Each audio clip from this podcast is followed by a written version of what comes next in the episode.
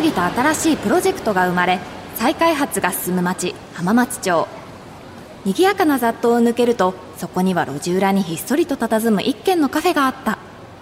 そこは元経営学者のマスターのもとにビジネス界のトップランナーから異端児まで集う風変わりなカフェだった。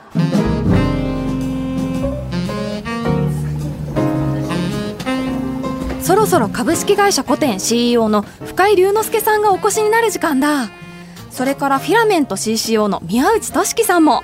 宮内さん先週急遽お越しいただいたのにチャット GPT についての意見がまあポンポンポンポン飛び出したのはいやまあさすがの対応力だったよね。私もあれから調べたんですけど海外ではチャット GPT を使って違法なことは何もせず可能な限り最短時間で多くのお金を得る方法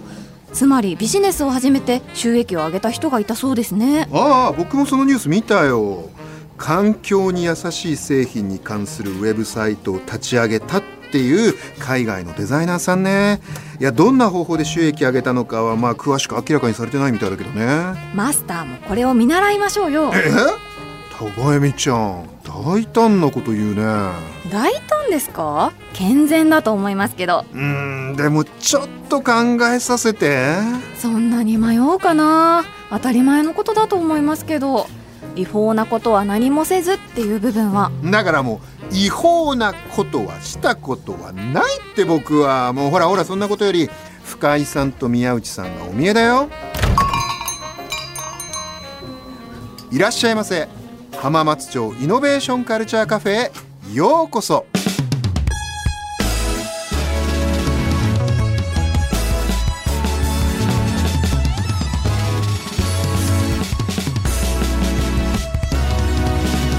浜松町イノベーションカルチャーカフェ。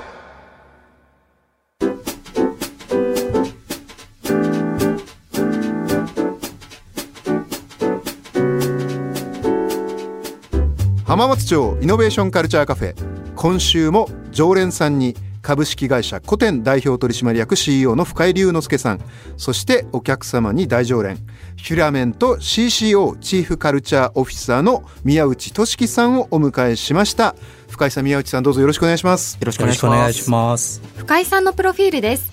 大学卒業後大手電機メーカーの経営企画に配属。その後複数の企業を経て2016年には歴史領域をドメインとした株式会社古典を設立されました会社を経営する傍ら人気ポッドキャスト番組古典ラジオのパーソナリティも担当されています。はい。というわけで深井さん今週もよろしくお願いします、はい、よろしくお願いします、ね、もう深井さんもハモカフェに何度も来ていただいてて、はい、もう言うまでもなく大人気ポッドキャスト番組古典ラジオのパーソナリティで改めてちょっと古典っていうのがどういう会社がでどういう思いでやってるかっていうのわ、はい、かりました。いいですか？はい。はい。えっ、ー、と世界史のデータベースを作るというすごい変わった事業をやっておりましてまだあの研究開発中でございます。あの実は今データベースを使わず人力でその大きい企業のものすごく重要な経営判断に僕たちがあの同じような状況で同じように悩んだ人たちに誰がいるかっていうのをバーって出してでその人たちがどう判断してその後どうなったかっていうのを見せまくるっていうのをやってるんですよね。そういう仕事があるんですね。そういう仕事があるんです歴史コンサル。はい。先方は、はい、あこれなんかやっぱり結構グッとくるねとかなるほどみたいな話になってるんですか、はい、なりますね。やっぱり面白いぐらいに視点が開けるんですよね。視座が上がるんですよ。やっぱりそのあなた方と同じ状況にあった人が何十何パターンあ十何種類あって、はいはい。はい、この人たちは全部で4パターンに分かれる挙動をしてると、で ABCD あるんだけどあなたが選ぼうとしてるのは B パターンなんだけど、はい、A と C と D がまだ他にあって、検討しましたかと、あと A と C と D ののそれぞれのリスクはこれがあって分岐点がここにありそうですみたいな話をする。死ぬほど面白いですねそれ。そうすると経営者の方々はあの分からないことを決断しないといけないわけじゃないですか経営って。それに対してのする思考が一気にガーって進むんですよね。しかもそれを経営チームでやってるから経営チームが全員で同じように思考が先に進むんですよ。これがすごい価値がある。めっちゃ面白い。というわけでね今日もよろしくお願いします、はい、お願いします続いて宮内さんのプロフィールです。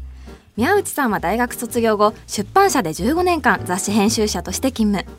2006年にはヤフー株式会社に入社しヤフーキッズやヤフーボランティアの担当。社会貢献サービスやヤフー天気防災といったサービスの統括を担当されました。オリジナルメディアフューチャークエスチョンズの編集長を経て現在は株式会社フィラメント CCO など多方面でご活躍されています。この5月よりディップ株式会社からふるさとチョイスを運営する株式会社トラストバンクに転職されました。はい。というわけで宮内さんどうぞよろしくお願いします,、はい、宮内さんもね浜カフェ大常連で先週もすごい面白い話をしていただいたんですがなんか肩書きが消えてますよね。すみません、この一週間で転職をしたことになるんですけど。今週にそうですね。新しくはい、新しく自分のやりたいことをまた見つけて、はい、えっ、ー、とふるさとチョイスというまあ要するに地方創生ですね。うん、ふるさと納税をまあ、はいはい、やっている会社なんですけれども、やっぱ自分の課題意識とかね、あのヤフーでやってたのも社会貢献ですし、あのそれらをこう興味関心を統合すると結構やっぱ地方にすべて集約されるなと。なのでやっぱり地方にこそこうチャンスがあるんじゃないかと思いますし地方がやっぱり残れなかったら、えーと、日本の未来ってちょっと、うん、残念な感じになってしまうんじゃないかと。じゃ宮内さんこれからのキャリアはもっと地方を、はい面白くしたいと。そうですね。だとするとふるさと納税だった話だということですね。これはあのね第二次安倍内閣が作った素晴らしい制度なので、はい、これがもっと普及してね。であの自分が思い入れある、まあ、ローカルにこうお金を渡して経済が、えー、そこで回るようになるっていうのはすごいいい仕組みだなと思ったのでそれをこうぜひ広めて地方を元気にしたいと。浜松町イノベーションカルチャーカフェ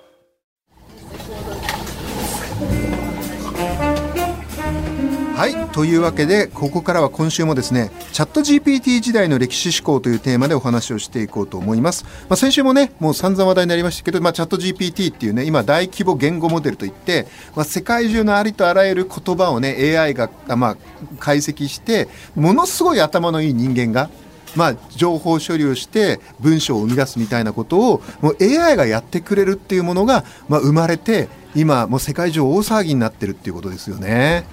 というわけでちょっと先週のおさらいも含めてじゃあちょっと今週は深井さんから改めて、はい。はい、深井さんご自身チャット GPT と今登場して、うん、歴史思考っていうかその歴史的な視点で見た時にチャット GPT どう捉えられてますか？そうですね、まあ、改めて言うと今までの技術革新の中でも、まあ、群を抜いて影響力があるであろうと僕はまあ思って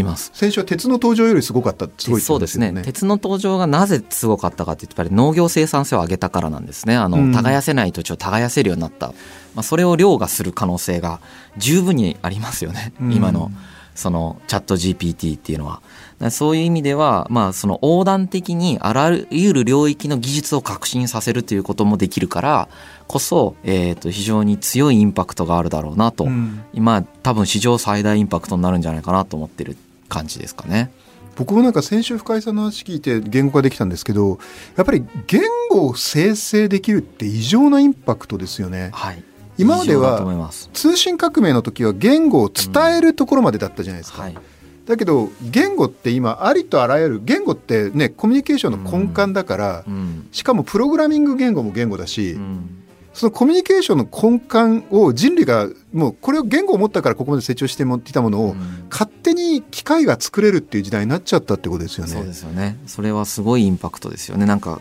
細かい判断とか全部任せられるようになっちゃうわけだからあの分かりきってるやつとかもとそうですし、うん、そうじゃないものに関しても結構任せられちゃうのでなんか全然違いますよね今までとその技術の質が。宮内さんいかがですか？そうですね。やっぱり僕は逆にあの人文学的なことにすごい興味があるので、はい、人間ってじゃあ機械とどう違う、まあ、AI とどう違うのかとか、はい。うん、人間ってそもそもじゃあ、えー、何をよりどころに意識があるとかね言ってるんだっけ、はい、みたいなね。ね。はい、はい、だから人間と機械の違いって意識があるか意思があるかみたいに言われるんですけども、うん、まあなんか僕もよく考えるとあんまり意識せずに無意識に行動してることも結構多いし、うん、アルゴリズムとあんま変わんない気もするなみたいに思う瞬間もあるんですよね。でそれに対してじゃあ意識があるのかないのかって客観的には誰も証明できないわけですよね。これは人間の意識があるかどうかっていうのも客観的には誰も証明できないっていうのが人間のあの脳の問題点なんですよね。なので意識できないからもしかしたら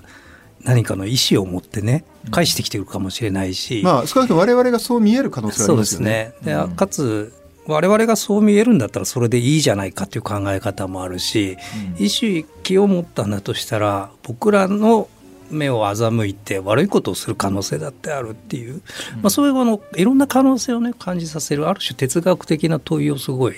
あの表面上はね投げかけてくるのが面白いなというふうに思ってますね。深井さんどうですか今の宮内さんの。いやそうですよね。その哲学とかを勉強してても、うん、その個別性みたいなのって実は論理的に説明できないんですよね、うん、自分の個体の個別性って論理的には説明できないんですよ。そのどこからどこまでが確実たる自分かっていうのは実際には細胞は入れ替わってるわけだしまあまあそうですよね、はい、はい、入れ替わってるし握手をすれば僕詳しくはないんですけど物理に。なんか素粒子レベルでは交換されたりするらしいんですよ、うん、あそうなんだ。なんでつながってるんですねそうですそうです。だから何から何までが自分かって実は常に曖昧な状態で遷移してるけれども我々は自分のことを自分だというふうに認知し続けてるっていう問題があるじゃないですか。なるほどこれめちゃくちゃ面白いなっていうその知的好奇心の延長線上としては僕はそういう面白さをここに見出してて本当なんか哲学進むなって思ってます。うんあのね、ちょうど深井さん実はねたまたま僕もツイッター拝見したんですけど、はい、今年はとにかく哲学を学びたいと、はい。はい、言ってるタイミングでこのチャット GPT 来たって結構なねね。巡り合わせですよね。はい、いやでも本当にもうあの哲学を勉強した方がいい時代にあの良くも悪くも突入してるなというふうに思ってまして、やっぱり僕たちは自分の人生を自分で決めていかないといけないっていう時代を今生きているからその自己決定権を持っちゃってるわけですよね。良くも悪くもなんですけどこれ。なるほど。自由があるから。なるほど、はい、でこの自由に対して自ら考え決断しているっていう主体性を持たないといけない、うん、自分の人生を主体的に生きていかないといけない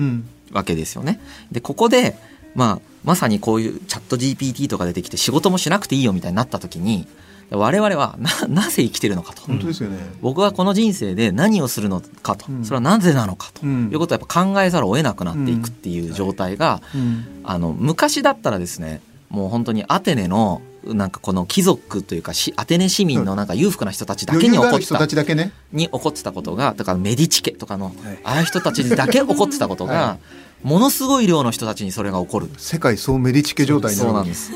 そうするとやっぱり哲学進んじゃうよねっていうふうに思ってて。あなるほど。あ哲学ってやっぱりそうやそうやって進んだんですか？結構余裕がある人たちが。ですね。哲学があの人間が哲学的になる三条件っていうのを僕は歴史上から見出したんですけど。あれ面白いですよね、めっちゃいいあのこの3つの条件が揃うと人間は哲学的なことを基本的には考え始めるんだっていうのがあって、はいはい、一つがあの食うのに困ってない、うん、あともう一つがあの近くに自分の価値観とまあまあ違う人がいて会話ができるっていう状態ですね。で3つ目が、えー、っとあのこのままじゃダメだと思ってる。うんこの3つの条件揃った人って哲学考えるんですよね。あの今哲学的なこととかなんでだろうとか最近考えてる人この条件まさに自分に対して当てはめてほしいんだけど、年収が上がってきて、あのある一定ラインを超えてとかなると、マジで本当にこうなるんですよ。俺なんで働いてるんだっけ？とか。今自分がなりつつあると。いやまあ自分もそうですしほとんどの人に起こってますこれは結構な数の人たちに。これがそのより加速しますよね多分。めっちゃ面白い吉さんいかがですか？やっぱね働くの期限も僕いろいろ調べたりしたんですけどまあさん何やあそうか。あのまあ一応前前職の話です。突如言うから。なるほど。まああのもともと労働ってなんかある種区域あのエジプトのね、ね、区域から始まってるだから辛いものだっていう考え方もあればまあ、江戸時代ぐらいまでは大体みんな遊んで食うために生きてたわけですよね。ねなんか前深井さんまさにおっしゃってた通り酔い越しの金は持たない的なね。そうですね。だ工場労働制からいろんなねこうし、うん、仕組みができたりしてるので、やっぱそんぐらいからこう歴史をね振り返るとあこれ変わるなとか。これ変えた方がいいかもとかいうのがね結構このね150年とかね国民国家的になってからだと思うんですよね。だからそこを振り返るのが面白い、はい、まあ、今みたいにこう賃金もらいながら働く感覚っていうのは本当になんならあの戦後ぐらいなんですよね、ね、戦前とかはやっぱ自分農家に生まれてそのまま農業して暮らすみたいな家業を継ぐとか、その感覚が多い人もたくさんいて、そうやって賃金労働から結構離れてる状況なんですけど、たかだか数十年しか続いてない我々のその賃金労働感覚みたいなのは当たり前だと我々は思ってるんだけど、うん、それがまたこう変わる時代になってるのかもしれないですよね。うん、もう一方でねお二方に聞きたいのが今哲学って話が出ましたけど、もう一方で宗教っていうものがあると思うんですよね。で僕実はたまたま今宗教にめちゃめちゃ興味持ってまして、はいはいはい、人類のほとんどの歴史はその行動規範とか考えの根底に宗教があって、はい。はいはい、このチャット GPT 時代に先週もちょっと深井さんおっしゃったような気がしますけど哲学がそういうその金持ちの遊びみたいなんでもしあるとしたところに、宗教っていうものってどういうふうに位置づけられると思われますか？そうですね。僕も実は今宗教の勉強かなりしてまして。あそうですね。はい。もう本当ににわかには否定できないんですよ。うん、そんな僕とかがちょっと考えたぐらいで否定できるようなレベルの哲学じゃないんですよそれぞれが。なるほど。一つ一つが。なるほど。ある一定の思考を超えるともう分かんなくてそう思うかどうか自分で選ぶしかなくなるという世界に突入するんですよね。うん。これから先は分かんないともう。でもこの宗教が言ってるこれをあなたはそう思いますか？みたいな話になってくるんですよ。一番わかりやすい例が死んだらどうなるかですね、死んだらどうなるかって科学で絶対にわかんないです、うんうん、絶対にわかんないんだけど各宗教が一旦決めてるんですよ。うん、しんどれを信じてるかって勝手に 決めるか、はい、習慣で思ってるかしかないじゃないですか。なんでその最後の最後に残る部分っていうのは必ずあって、うん、そこがなんか科学の万能性みたいなのは結構僕たちは信仰しちゃってるんだけど、うん逆に科学の万能性みたいなのをが冷静にそこまで万能じゃないよねっていうのを気づき始めている人たちからすると、宗教の価値って逆に今上がってるなっていうふうに思ってて、おっしゃる通り倫理とかに結びつくと一番社会をうまく回せるの結構宗教だなって思ったりもするんですよね。なんであのそこら辺で宗教の価値がまた上がってくるみたいなことが起こりうるなとは思ってますけどね。チャット GPT はこう言ってるけど俺はこれを信じるもん、まあ、ある種宗教性みたいなことなんですそういう世界になっていく可能性ありますよね、うん、だから。うん、やっぱね僕の知り合いの哲学者もこうある種の現世における不安の解消としての宗教と、ねはい、不安の解消としてのテクノロジーっていうのがやっぱりアメリカの歴史でずっとあるって言ってる哲学者がい,、るんですよね。なのでこうある種こうチャット GPT もその置き換えになりうるものだとは思うんですよね、うん、だからチャット GPT からこうある種の宗教が生まれる。なのでやっぱそこの比較をちゃんと自分でして選び取る。で基本的に選び取るのは人間の自由最後に残された、まあ、自由なのでやっぱり自分が何を信じるかっていうのが今までよりもより強くなっていくようなね、まあ、そう考えるといい時代とも言えるんですかね。そうですね、うん考え直して選び直す時期みたいなことはあるかもしれないですよね。ちゃんいかがですか？一方であのこれからの自分の意思決定力を高めようと思ったら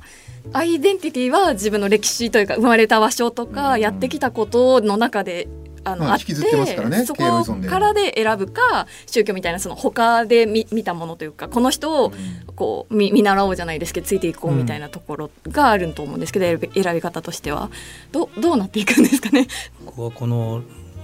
アーティストとかが BTS が好きです。じゃあなぜ僕は BTS が好きなんだろうってとことん深めていく。と何か理由が見つかったり人と違いが出てきたりとかいう中にこうなんか生きるこう価値みたいなねこうがあるのかなと思うのでやっぱ自分自身をまず深めてほしいなっていうことですよね。であと四大宗教的なものを遡っていく。あの川を登れ海を渡れっていう言い方があってこれは竹中平蔵さんがよくおっしゃってるんですけど川を登るって歴史をまあ遡って学びを得ることですと。海を渡れっていうのは海外の事例から学ぶことです。で多分両方あのやったらいいと思うんですよね。でそのためにこうチャット GPT ってすごいね使えるものなので、ね、とにかくあの自分の見聞を広げるツールだと思えば、うん、怖くはないというかね。深井さんいかがですか？そうですねまあ、僕はもうなんかこう好きなことずっとやってないんじゃないかなと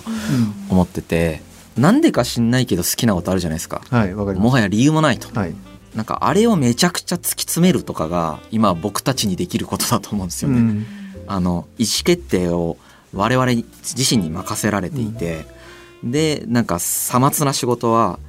チャット GPT とかにやってくれるってなった時にもう僕たちに残されたエネルギーってその好きとかだと思うんですよ。うんうん、それをもう最大限ブーストするみたいなのはすごくなんていうかな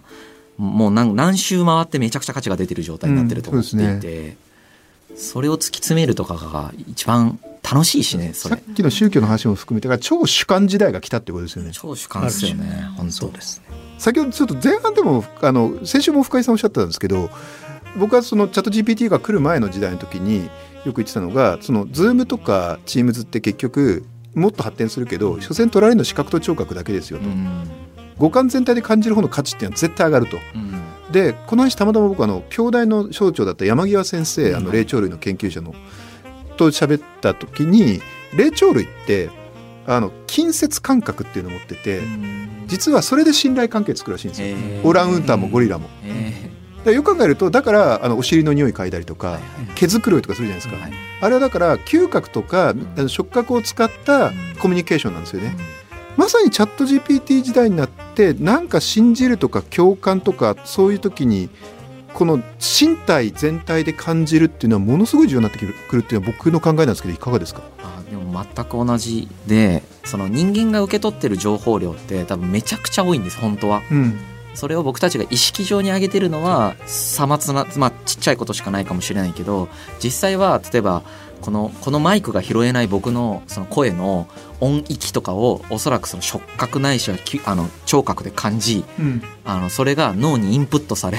何らかの作用を起こしている可能性は全然ゼロじゃないじゃないですか。うん。うん、なんかそういうことみたいなのが積み重なったすごい情報量を多分我々はその受け取って、えー、と処理してるんだろうなというふうに思っていて。なんかそれがコミュニケーション技術で再現できるようになるまではその価値は逆に際立ちますよね。そうですね。はい。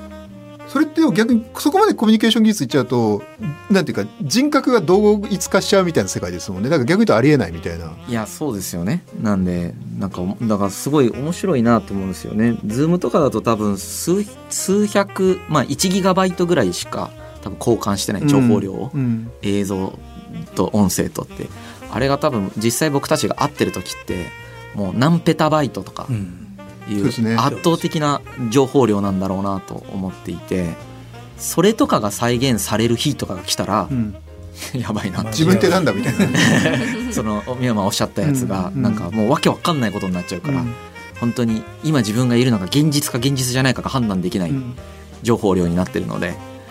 でもなんか結構禅の世界とかって、まあ、僕のよりおかしいと思うんですけどやっぱり目指しているところが自他非分離じゃないですか。はい、無分別ね。だからあれってやっぱり結局究極的にそっちを目指してるみたいな話なんですかね。あいやそこの話はすごい深くて、うん、僕仏教哲学勉強してるからあれですけど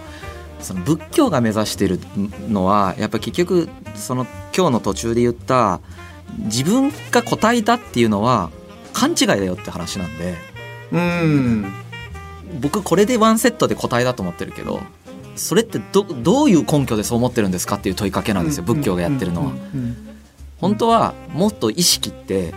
つながってる可能性を論理的に否定できませんよねっていう哲学なんですよね。まあ確かに物理的にもそうだなって思ってるんですけどこれだけ聞くとなんかやべえ話聞こえるかもしれないんだけどあの科学的にも確かにそうだなと思うんですよね。でそうなった時に、えっと、その禅とかってがやってることっていうのはそれをその言語を介さずに感じるってことをやってる状態ですよね。うんうんうん。僕昔禅の藤田一生さんってお尚さんにすごい近いことを聞いて、はい、結局につながってると全て、はい、で木をこうやってる下でみんな根っこでつながってるのに、はい、表面だけだとバラバラの木に見えると。はい。でここじゃあこの下がつながってるはずなのにそれを覆ってるのは何かっていうと、うん、それが自我なんだと。うんだから自我を捨て去ることが禅の一個の目的だみたいな、そ,、そんなそんな世界そうですそうです。全くおっしゃる通りでそれが仏教哲学で。で僕はそれをそのチャット GPT が出てきた時のあの LLM、はい、要はあの大規模はい大ああれがまさにそれだなと思ったんですよ。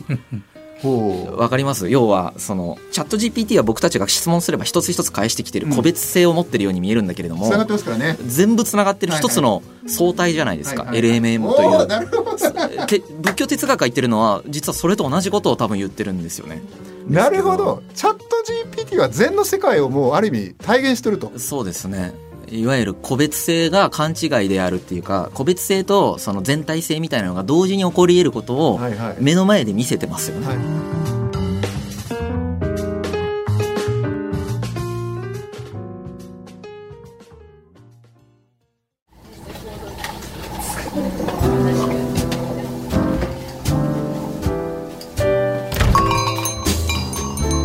深井さん宮内さんありがとうございました。いや高恵美ちゃん。今週のお二人の話も本当やばかったね。はい。あと今起きてることを今一度宗教とか哲学っていった観点から学ぶこともできるんだなということも分かりました。いや今生き残ってるからこそその今ある哲学や宗教はすごいチャット GPT の時代まさにこういった哲学や宗教を我々一人一人が真剣に考えなきゃいけない時代なんだろうね。はい。本当に今回のお話聞いていて思ったんですがマスターももういっそチャット GPT にこのお店の経営に関する判断任せちゃったらどうですか？ん。高見ちゃんね。それあえて言わなかったんだけど高見ちゃんそれでいいの？いいの？というと？いやほら僕はこの店の経営者だから、まあ、ポジションは変わらない。でももし高恵美ちゃんに代わって配膳ロボットを使いなさいっていう経営判断をチャット GPT がしちゃった場合高恵美ちゃんの居場所は、えー、今の話一旦なかったことにしましょう。お疲れ様でした。お先に失礼します。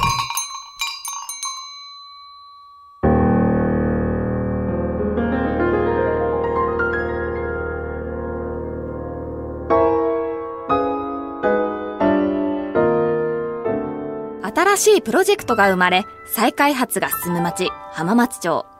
その片隅にある浜松町イノベーションカルチャーカフェでは、今日も様々なジャンルの熱い議論が交わされ、イノベーションの種が生まれています。浜松町イノベーションカルチャーカフェ、チャット GPT 時代の歴史思考。出演は、常連さん株式会社古典代表取締役 CEO、深井龍之介。